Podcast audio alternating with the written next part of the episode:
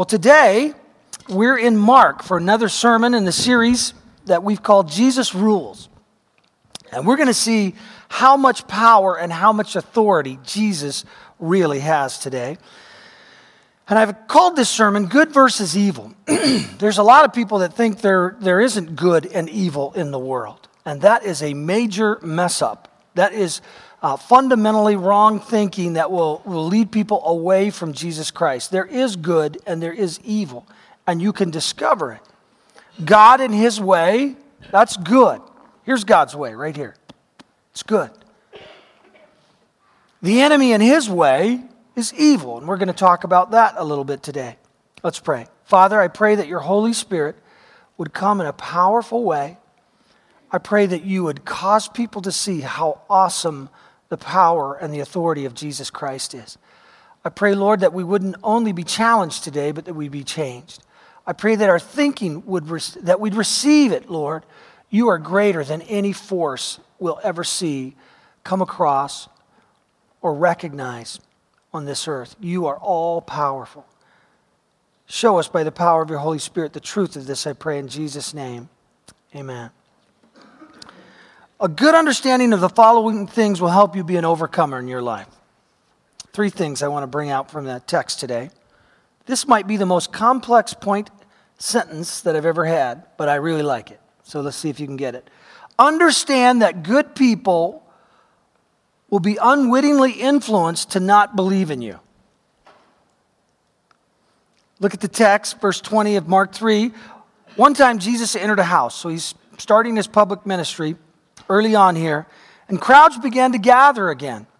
Soon he and his disciples couldn't even find time to eat. we see from another text, probably the same story, that they were pressing in tightly in this place, these huge crowds. When his family, and other versions uh, say people, so it's probably more than just family, family and friends. When his family heard what was happening, they tried to take him away. He's out of his mind, they said. So here's people that know him um, family, for sure, that has grown up with him. And they're saying he's demented. He's out of his mind. That's what they said about Jesus Christ. Not the bad people who didn't love him that were Pharisees, the good people that were close to him said, Is he out of his mind? Who does he think he is?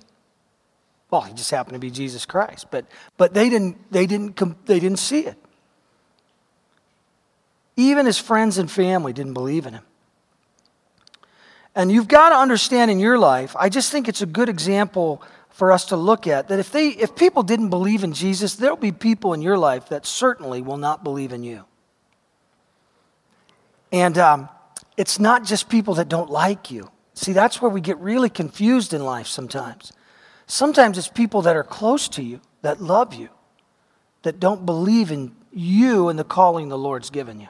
They don't get it. Their family members and their friends and their coworkers and their bosses and their team members and their brothers and sisters in Christ that don't believe in us sometimes. And I would say oftentimes they're well intentioned people.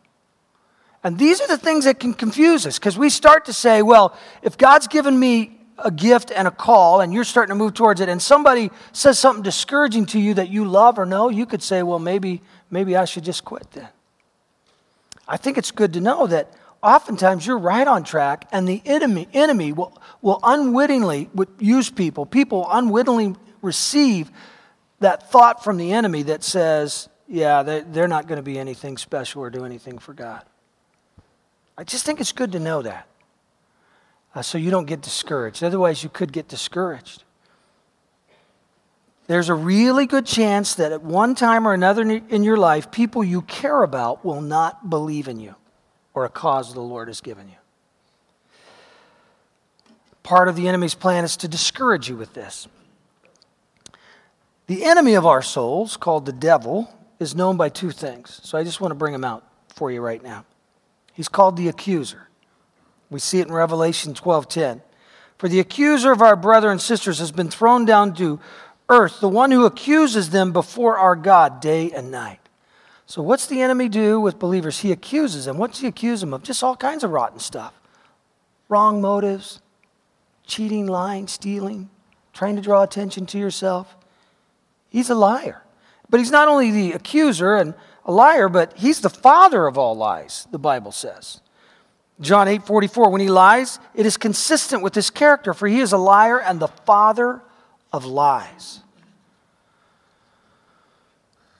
I find, I don't know how much spiritual significance this has, but I find through experience that people often accuse you of what they do. So if their motives would be to do something towards, you know, for themselves or gather things to themselves, they'll accuse you of doing it. And one of the ways you know, um, and I often find uh, it's interesting to me that people will be accused um, and, lied to about their strengths. Like people say, well, you don't care about someone when you're really a deeply compassionate person. And I think the enemy does that because if you're a deeply compassionate, loving person, it's obviously very important to you. And so, what could discourage you more than anything else? To hear that you don't care about people when you really do. And people, believers, family members, unwittingly will say the dumbest stuff because they're listening to a thought from the enemy and they hurt believers. And where is, where's the origin? Even though it's a believer, even though it's a family member, the origin is the lie of the enemy that was taken as a thought by one of the people who love us and then vocalized towards us. Now, I don't think you should see your loved ones as the enemy. I really don't. It, you know, our battle's not against flesh and blood. I'm trying to tell you how evil works. And the way the enemy works is he's an accuser and he's a liar, and he wants to discourage you with those things. Here's some of the things that uh, the accusing father of lies will say You've made too many mistakes in your past. Right? Now, this, this isn't sometimes uh, a thought that comes from our friends that vocalize it, but sometimes it's a thought that the enemy's whispering to us that we take. God won't give you his power or use you in a significant way because you've made too many mistakes. I, um, or, or maybe, it's, maybe it's not that you've made mistakes, but your gifts and abilities aren't that great. Your talents, let's say. Well, the, the gifts of God are way different than our talents, right? The gifts of God are supernatural. And we tend to think in terms of just our talent. But if there's a surrendered person who's humble, the supernatural can do anything through them that God wants to do, right? God gives his gifts as he wills. So it's not just about talent or ability. I remember um, that uh, when I, w- I was probably eight or 10 years old, I can't, I can't remember exactly how old, but my dad was talking to one of our uh, extended family members in another room. We were visiting them in their home. And I started to walk into the room, but I heard them I heard her say Stanley. Well, that's what my family calls me wherever I go. You know, it's the only place really. Tom Leisman calls me Stanley, but not very many people call me Stanley. But that's my name. And uh, I heard my name, and so I stopped where I was, and she said, "Him, a preacher?" Because my dad said, "I feel like the Lord is calling him to be a pastor someday." She said, "Well, that kid can barely talk. He, he'll never be a pastor." That was my family member. And uh, just recently, that, that person's uh, much older now. And um,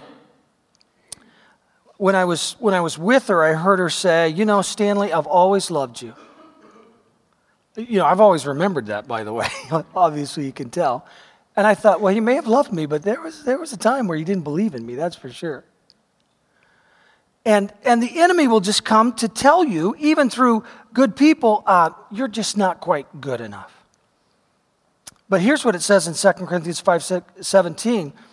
Um, this means that anyone who belongs to Christ has become a new person. The old life is gone, a new life has come, a new life has begun. So if it's your past and you've sinned, um, you know, I thought that about myself. I, I'm a prodigal. I'm not proud of that, but it's true. And I was raised in the church and I fell uh, away uh, in the early years of my college experience. And I knew the way. I'm going to tell you, I, I knew the way and I knew Jesus was the way, and I decided not to follow him. That's a good reason to be disqualified to me. I mean, if I'm God and a young man knows and he moves away, then I say, yeah, I probably can't use him anymore. Thank God I'm not God, huh? Because he says that he forgives us of our sins. And I, I, I found a pain in, in the life that I chose in just that short season. And I found that everything I told was, uh, was told had been told was true.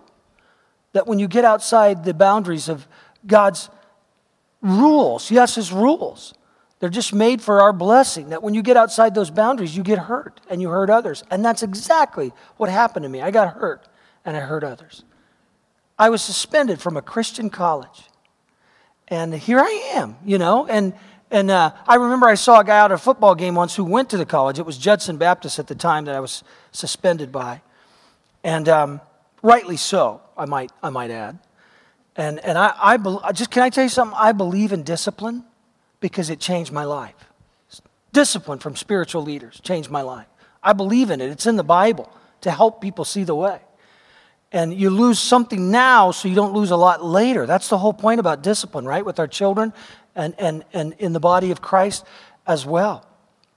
And uh, I, I just remember experiencing that and, and then thinking, man, I don't want this way. I, I want, I want to, I want to follow Jesus from my own heart. And I turned and I did. And this fellow out here on the football field was from Judson Baptist, and we went to school together. And he said, Stan Russell.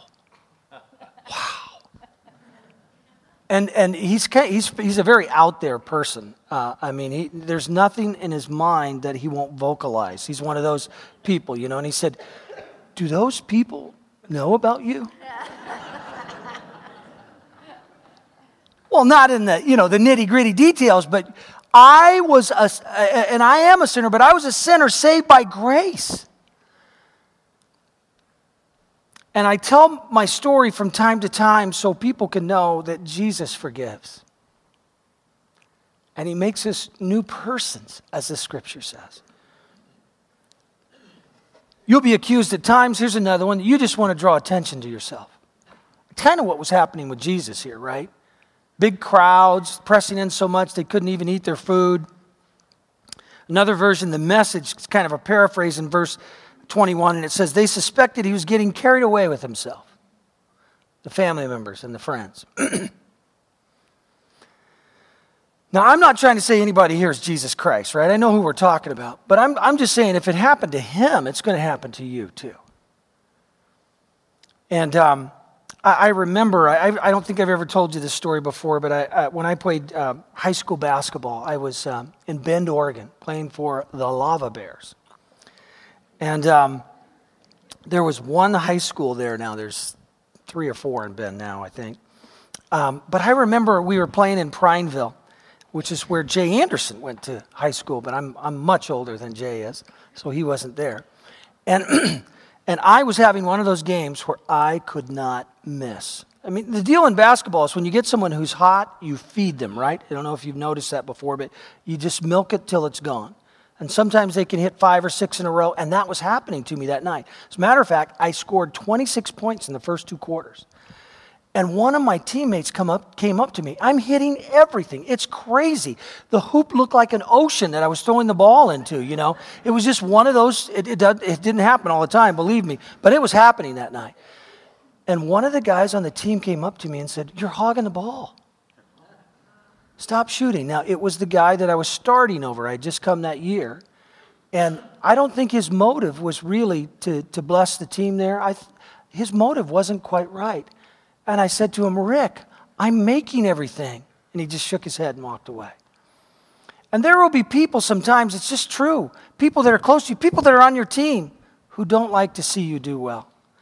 And I, you know, I don't think you should go after them. I, I don't even think there's a rebuke that's in place. Here's the main thing you do when people don't believe in you. Who are you doing it for? You're not doing it for them anyway, right? If it's ministry, you're doing it for God. And so you just keep your heart right before God, you keep moving, you keep your spirit sweet, and eventually God will do what He wants to do and show what He wants to show through your life, regardless of what other people do. And the irony is, those people will be there to shake your hand and give you a hug when what the Lord has accomplished is seen. It's not that they're against you, it's just that they, they, they, they really in ministry, sometimes they really don't get that God's going to use humble little you to do amazing things. So when they say you just want to draw attention to yourself, try not to get hurt. I think it's appropriate to say, Lord, is that true? If it is, I want to change it. But I'm just going to assume most of the time it's not. And I'll tell you, there are times it's not, and that, that will happen. People say that. People say you're not talented or gifted enough. Uh, Ephesians 4 7 says he's given each one of us a special gift through the generosity of Christ. Right? So you say, I don't have any gifts. That's not true. The Bible says he's given you a special gift.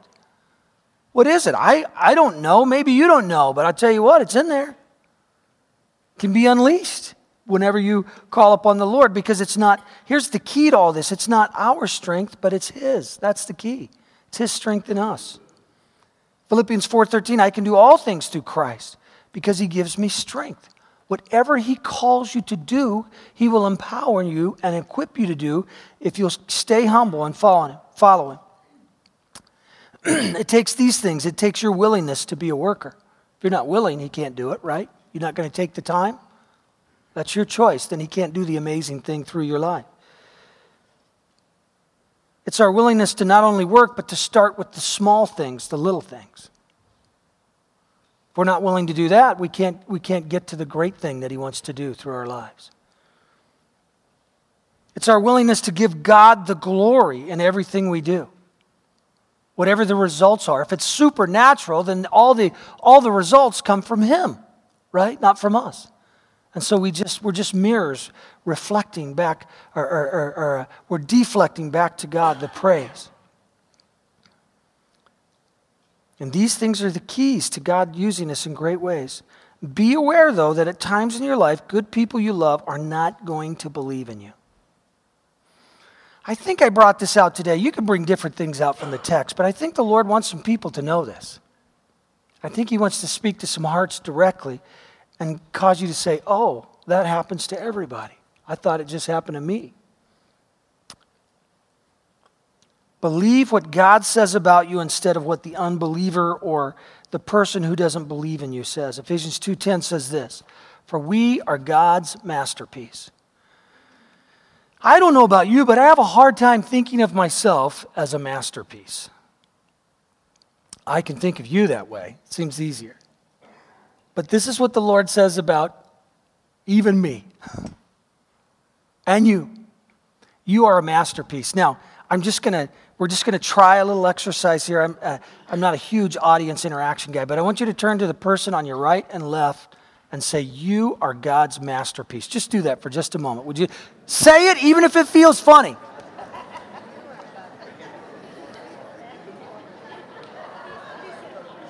Somewhere right now, there's a wife saying, Well, you're art in progress, but you're certainly not a masterpiece. Which is true to some degree for all of us. All right?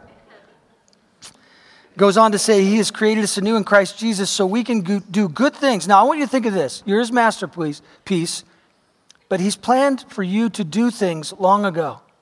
Isn't that cool? He already knows what He has planned for you. I think that's the coolest thing. You're his masterpiece and he's going to use you. Believe that and keep moving, keep trusting the Lord. Second thought understand that this world will be influenced to call good evil.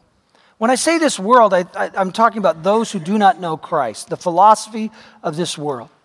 We see it in the text here, but the teachers of religious law who had arrived from Jerusalem said, they're talking about Jesus now.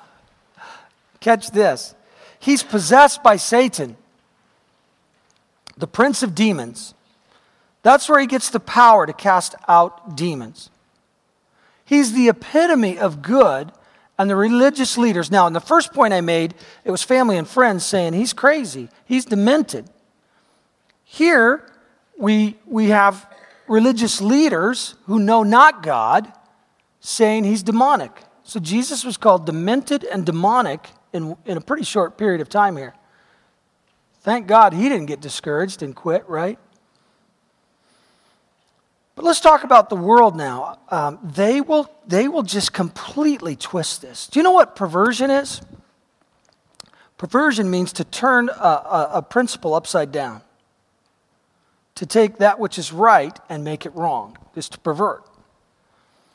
And um, the world does that with the truth of God on a regular basis. They'll call evil good and good evil. Isaiah 5:20 says, "What sorrow for those who say that evil is good and good is evil, that dark is light and light is dark, that bitter is sweet and sweet is bitter." Here's how it's happening today. When Sarah Palin gives birth to her developmentally disabled child, they call it selfish instead of loving. When Tim Tebow takes a knee to humbly thank God for a win or a loss, they call it showboating. When Billy Graham says sex outside of the marriage between a man and a woman is sin, they say that's his opinion. Instead of looking to the truth of God to find out. You say, well, why, why, why, why should we believe the Bible? Well, the way that God has changed lives through this word is amazing. I found it to be true in every aspect, and I've studied it so closely. And there have been times that I had a hard time receiving what was in there, but if I didn't, eventually I would find out that was true, and I, it was me. It's the inspired word of God. It's been proven over and over and over. Where do you think our laws came from in America? They're based on the Ten Commandments. If there's no evil, then stealing could be okay, I guess, right? Or killing. Well, no, not if you, not if you, uh, you, you know, you don't hurt another person. You're just hurting yourself. What reminds me of the dad that's an alcoholic and people say, please stop, our family's hurting. And it's, it's like he's drilling a hole in the boat and he says, hey, what do you care? This hole is under my seat. But, when, but if he makes a hole and he keeps this up, the whole family goes down, right? So people say, well, I'm just hurting myself, not hurting others. That's just a bunch of baloney. When you hurt yourself, you hurt others that are close to you on a regular basis.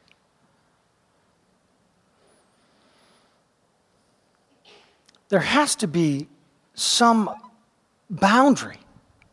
And doesn't it make sense that the God of heaven would set the boundaries? Because he knows this is, a, this is not just a rule book, it's an instruction manual to keep us in a safe place. To keep us. I mean, I mean, right? The stop sign. People say, I don't, I don't care about a stop sign. That's for others. It's not for me. And you run it, and what happens?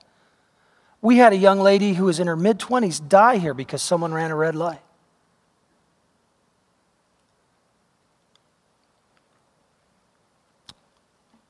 Fifteen miles an hour through those, those curves. Well, you, you know, caution. You can ignore that, right, on the road signs. But does, isn't it good that they're there? Aren't they there for our safety? And, and, you know, when you take it to the apex of what's important, this word protects our lives and the lives of others. And it brings eternal life, which is more important. But they're going to lie to you. I cannot believe how the media, and I'm talking about music and even video games and um, uh, movies um, the, the, the six o'clock news, the, the, the media in America predominantly does not believe the truth of God.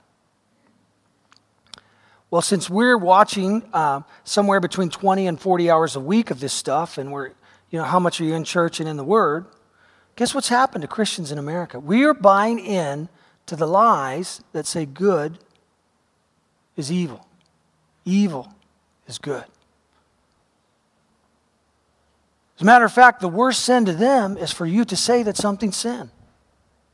That's a terrible sin to them. And I'm just telling you, you better know what this says. And I'm telling you that you should follow it if you want to be blessed. Is God loving? Yes, He's loving, but He won't go against His truth. If you choose to deny the truth, even though you're His, you'll still be hurt, right? If you want to ignore the stop sign, even though He wants you to be blessed, you could be hurt. 2 Timothy 3:1 shows us this. You should know this, Timothy, that in the last days there will be very difficult times, and we're living in the last days.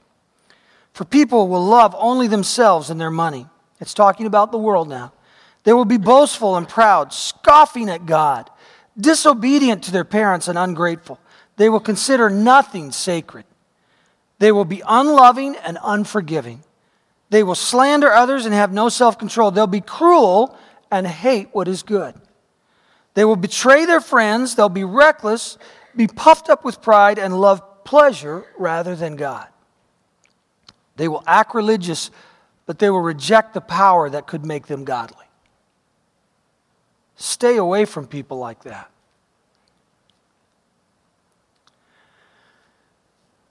You know, you know, the word is true, and it's true in the balance and the totality of, of the, the book called the Bible. So the Bible, the Bible says, you know, we're, we're into relationship and reaching people and loving people. That's awesome. But did you know some people have so rejected God that the Bible says it's like casting pearls before swine? And I, I think sometimes the Lord will just speak to your heart and say, there's not really an opening here. In this season, don't waste your time. Uh, right? Because if I'm going to work and I want to harvest, I'd like to be productive, right? I want, I, and, and if someone's not open, well, all I'm going to do is get beat up by talking to them, right?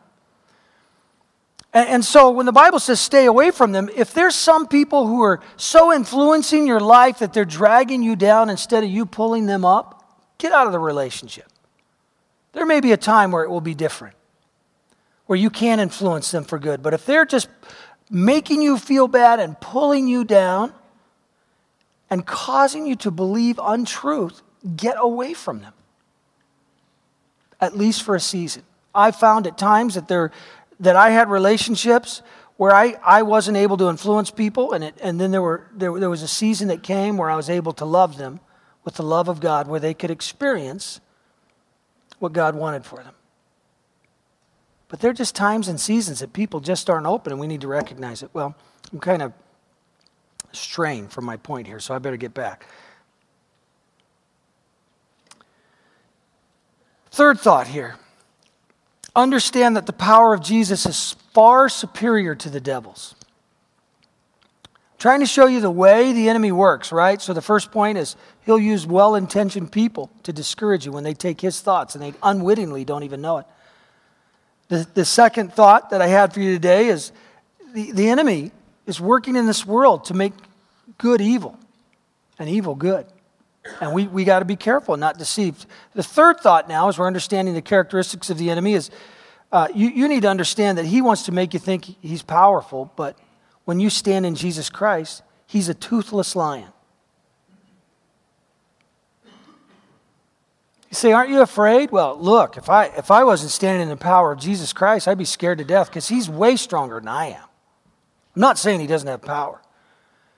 But, but when it comes to Jesus and the devil, we, we, Christians talk like this, you know, battle between good and evil. No, Jesus, the devil.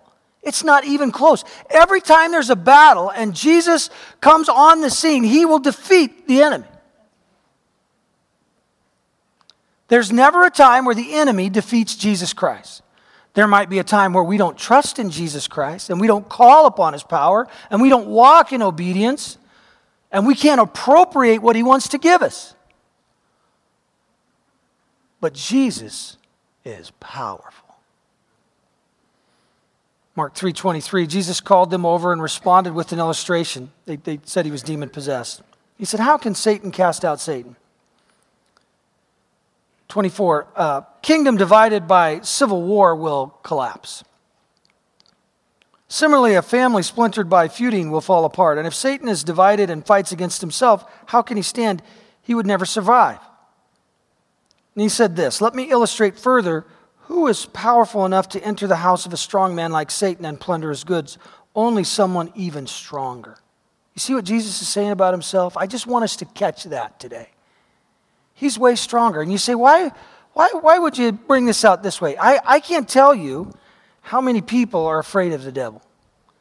Uh, I can't tell you how many people are running from the devil instead of running to God. I get tired of it. I don't want to hear about the devil. I want to hear about Jesus. And I'm telling you, you will be sidetracked, you will be crippled as a Christian if you're talking about the devil all the time. Now, there are demons in this world. Jesus cast them out several times in the New Testament. There's still demons in this world. But there's not a demon behind every bush.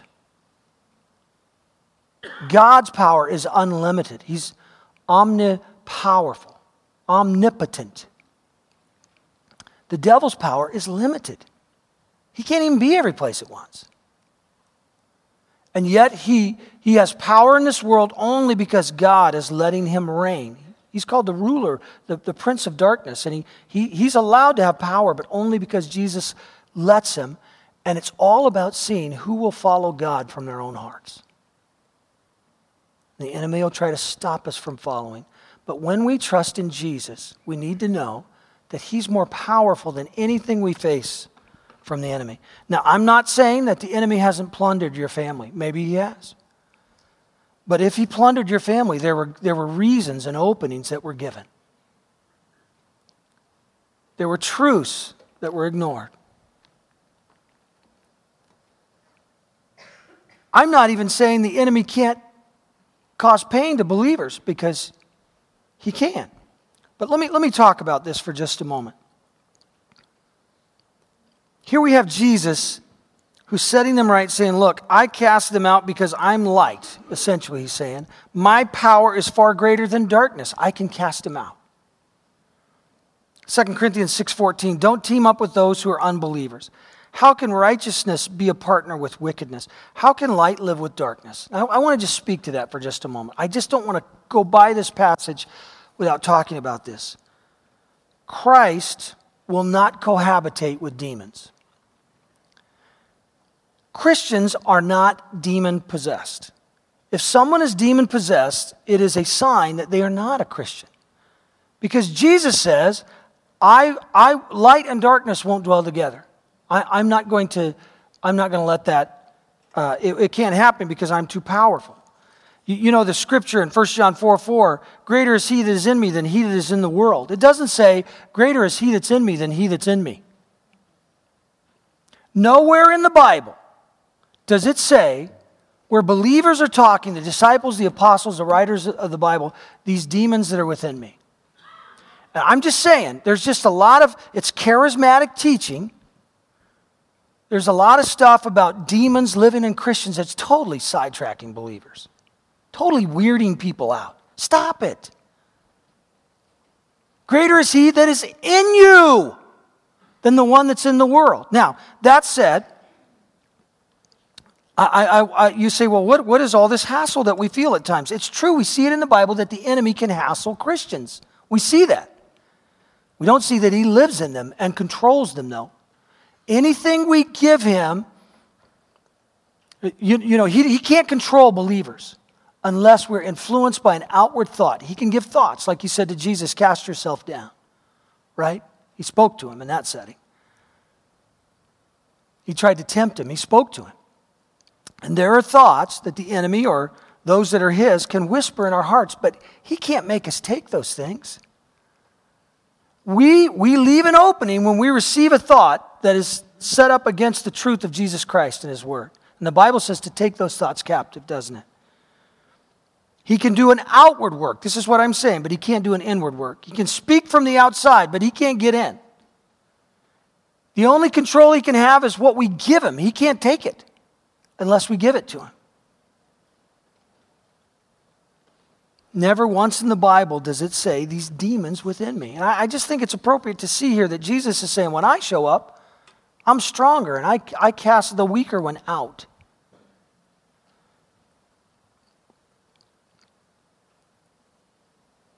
I want you to know this because you must understand. I want you to fill this in, even if you're not taking notes. There's a place for this blank. I'm just asking you to fill this in so it kind of gets cemented in your mind. The power of God to help you is far superior than the power of the enemy to hurt you. The power of God to help you is far superior than the power of the enemy to hurt you.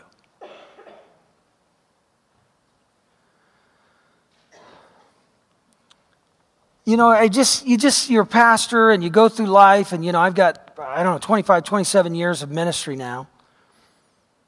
And every now and then you just see people who are working with people who've just been hammered by the enemy climb down into the pit with them and just hurt together and say, yeah, the enemy, you know, beats us sometimes. And uh, I, look, there's a place for compassion and there's a, there's a place for going to people and sitting with people. Don't misunderstand me, but don't stay in the pit with them. Don't make the enemy more powerful than Jesus. Tell them who he is, tell them about his word, and say, Come with me out of this pit. Let's go to a better place. I know there's hurt and, and, and, and there's reasons, and I'm, I'm not really talking about grief here, but I'm talking about the enemy uh, overcoming people uh, with, with, his, with his power because they're not trusting in the power of Jesus. Teach people how to trust in Jesus. You sit in a pit with them, you know what they'll say? You're awesome. But you know what they're not saying? Jesus is awesome. And we need to get to the place where we're teaching people how awesome and superior Jesus is, how he loves and has compassion, how he'll heal, how even the hurt of the past, he can smooth it over with his grace and his power. And even people who don't love you, he'll give you a heart so you can love them, even though you've never been loved. But you don't have to be weighed down by the pain, you can come out of it. The power of God to help you is far superior to the power of the enemy to hurt you. We need to trust in him and know that. How, how do we do that? Well, we, I just want to mention two things. We, we, we obey the truth of this word because there's safety there. Disobeying this word leads you to a place where the enemy uh, can, can uh, get a foothold and hammer you, e- even with an outward thing and we pray. We obey and we pray. Uh, if you're going to obey the word, you got to know it, right? So you got to be in it. Let the Holy Spirit speak to you from that word. That's why we want people in the word every day, not just on Sundays. Because it, it just blesses and protects your life. But when you pray, now I, am going to I'm going to be real with you here, and, and I'm going to trust that you're not going to be afraid because I've talked about the superiority of Jesus Christ, right? But I've been in situations with demon possessed people before. It's real and it's true. And I've had the voices speak out uh, from people, just like they did in the Bible. And I, I remember a demon speaking through a kid one time in a situation where he said, in, in a hideous voice, I'm going to kill you. That's what he said to me. And, you know, this kid standing up in an intimidating way, a, a full grown man, a teenager. And here's what I said You can't touch me because I don't stand here in my own strength and power. I stand here in the name of Jesus Christ. It is His power and His authority that I speak with. And I say to you, demon, come out. Now, some don't come out but by fasting and prayer. And it took us a long time that night, but we prayed that kid through and he got delivered and eventually went into the ministry. I don't want to tell you his name because you might think weird about him. This stuff is real. But the power of Jesus is far superior. Now, the devil goes around, the Bible says, as a roaring lion seeking whom he may devour.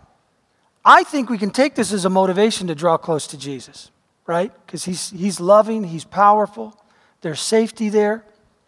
We don't have to fear but we protect ourselves and our family when we follow. And when there's attacks, we stand in the authority of Jesus Christ. And we defeat the evil one. Jesus defeats him. Here's a story I really loved that I read this week story of an Ethiopian missionary.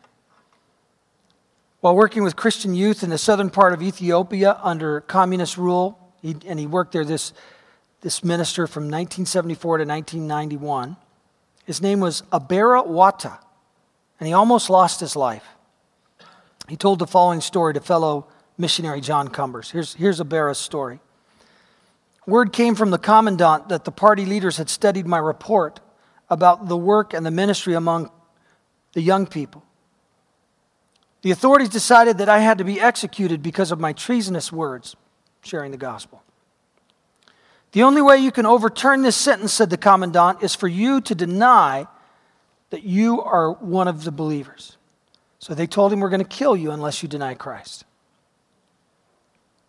And Abera says, I told the commandant, if they execute me, I will be immediately with the Lord. I just, I just love it that not even death has sting for a Christian. That's what the Bible says. The commandant replied, that's what I expected you to say. And Abera says, as I, awaited execution in prison, my Savior gave me songs to sing that I had never heard before. He turned me into a composer. My fellow prisoners and I reveled in the joys of praise to our God. The guards tried to silence us, but with the threat of execution hanging over us, why should we keep quiet? Told him he was going to die in the morning anyway. He just decided he was going to praise God. Could take him if they wanted to take him tonight. That night, seven men came to Christ in the prison that he was singing in. And then they all were singing together. One guard took delight in mocking us, Abera says. He would put filthy words to the tunes that we sang. And here's the enemy showing up. Here's the enemy intimidating. One night, this guard patted his revolver and promised, Tomorrow morning, you won't be in the land of the living. Abera says, just after midnight, a tremendous storm burst above us. Huge hailstones fell, wrecking several roofs, including, including rather the one where the insulting guard was sleeping, and he was terrified. He pulled out his revolver and shot at random into the darkness, using up all of his bullets. And the storm took roofs off the commandant's house and the offices of the chief judge, the administrator, and his deputy. These buildings were falling apart all around. The prisoners in three cells, or rather in cells three, four, and five, got a soaking from the rain too because their roofs came off. We were in cell one and we stayed dry. At 9 a.m., the nasty guard was pushed into our cell by the commandant, who was whipping him with his belt. Other people in the background were yelling, We told this man to leave the believers alone. But he refused, and so God has sent this terrible punishment on the town and prison. He deserves to be given some of his own medicine. Talking about the guard now. After the guard was finally released, he told Abera and those Christians in that cell, I know that the Lord was with you.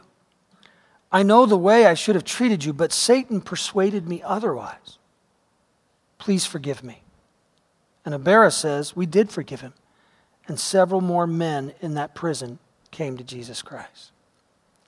I thought, now there's a story about the intimidating power of the enemy, but a story about when people stand in Jesus Christ, the work of the enemy is thwarted and defeated. 1 John 4 4. But you belong to God, my dear children. You've already won a victory over those people because the Spirit who lives in you is greater than the Spirit who lives in the world. The Spirit who lives in you is greater than the Spirit that lives in the world. We can defeat the work of the enemy through obedience and prayer, standing in the truth of the Word, standing in the power of Jesus Christ. 2 Corinthians 10:4. We fight with weapons that are different from those the world uses.